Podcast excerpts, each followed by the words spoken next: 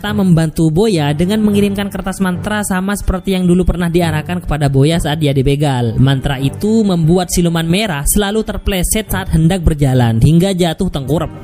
Nah, dari situlah terjadi keanehan. Dia malah semakin mengecil.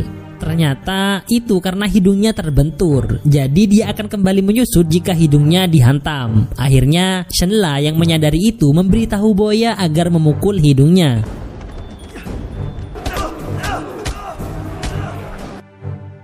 Monster itu pun akhirnya makin lama makin kecil dan semakin mengecil hingga kembali ke bentuk semula hingga membuatnya nggak berdaya.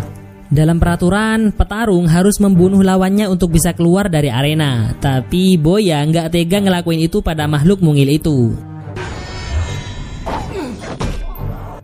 Kemudian dia langsung keluar dari arena itu, namun banyak penjaga yang menghadangnya.